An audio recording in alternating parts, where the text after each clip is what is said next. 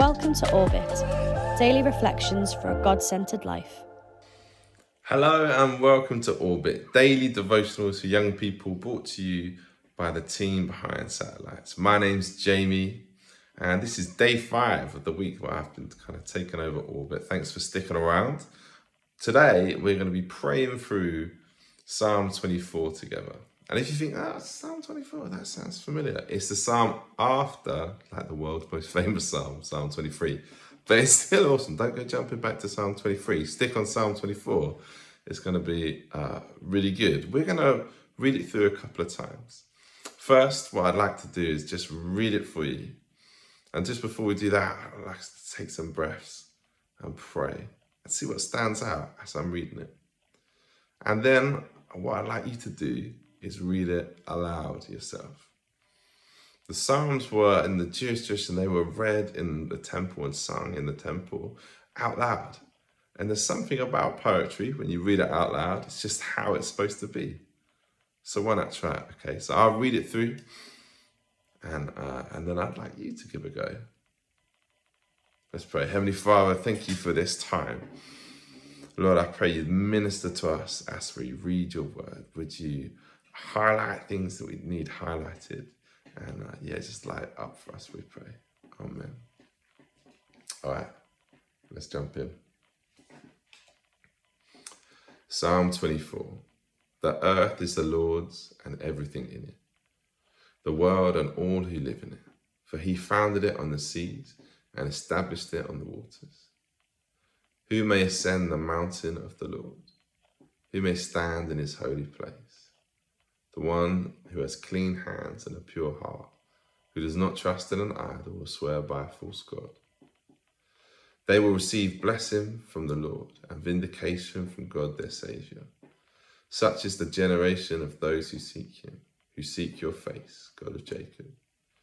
Lift up your heads, you gates, be lifted up, you ancient doors, that the King of glory may come in. Who is the King of glory? The Lord strong and mighty, the Lord mighty in battle. Lift up your heads, you gates. Lift them up, you ancient doors, that the King of glory may come in. Who is he? This King of glory, the Lord Almighty. He is the King of glory. All right, I wonder if anything stood out from you from that first run through Psalm 24. What I'd love you to do now is wherever you are, if you're at home or school or somewhere, maybe in the middle of a crowded bus, you want to be extra loud. If you can, go through the psalm aloud. Pray it out loud.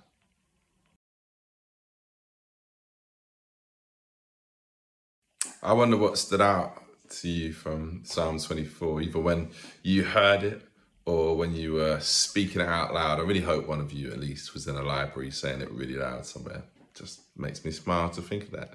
Um, but for me, one of the things that really stands out is that God is in control. Right from the top of this psalm, it is really clear who the boss is. And that is just good news. It's such good news, especially if you're like me. And I listen, I am completely disorganized. I'm like the most unorganized bloke you're likely to meet. I'm a youth worker, and half the time, the young people that I'm serving are more organized than I am. And they'll be reminding me about deadlines and things I need to do and emails I need to send, or whatever. I've got a four year old boy. Sometimes he even organizes me now. So the fact that I'm not in control of everything, trust me, that is good news. And I hope uh, that you see that and hear that as good news as well. It's a relief. The second part that stood out with me is from verse 7 in the psalm, when it's talking about lift up your heads, your ancient gates, and your ancient doors. Let the King of glory in. And that really inspired me to let God into more areas of my life and surrender more to Him because, listen, I've been a Christian for a long time. And my journey of faith has been coming closer to God. And every time I come closer, I realize I've got more of my life to give to Him, more areas of my life to let God into and let God have His way and let His kingdom come in. And um, if I'm honest, I was just reading those verses and it really, um, it, it inspires me. It makes me want to say, God, yes, King Glory, come in, come in. come and redeem, come and love, come and show me how it's done. Let's go. I wonder what stood out for you in those verses. And I wonder how you might apply that to your day today. Whatever's going on with you, whatever you're walking through, journeying through, living out, God is in control. The King of glory has your back. He loves you. He's calling you forward into a life of fullness.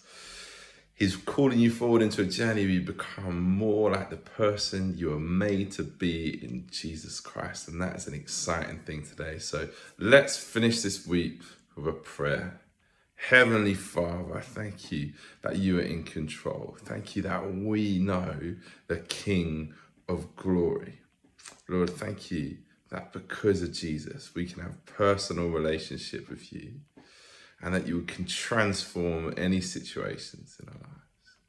I pray that your kingdom will come and your will will be done in Jesus' name. Amen.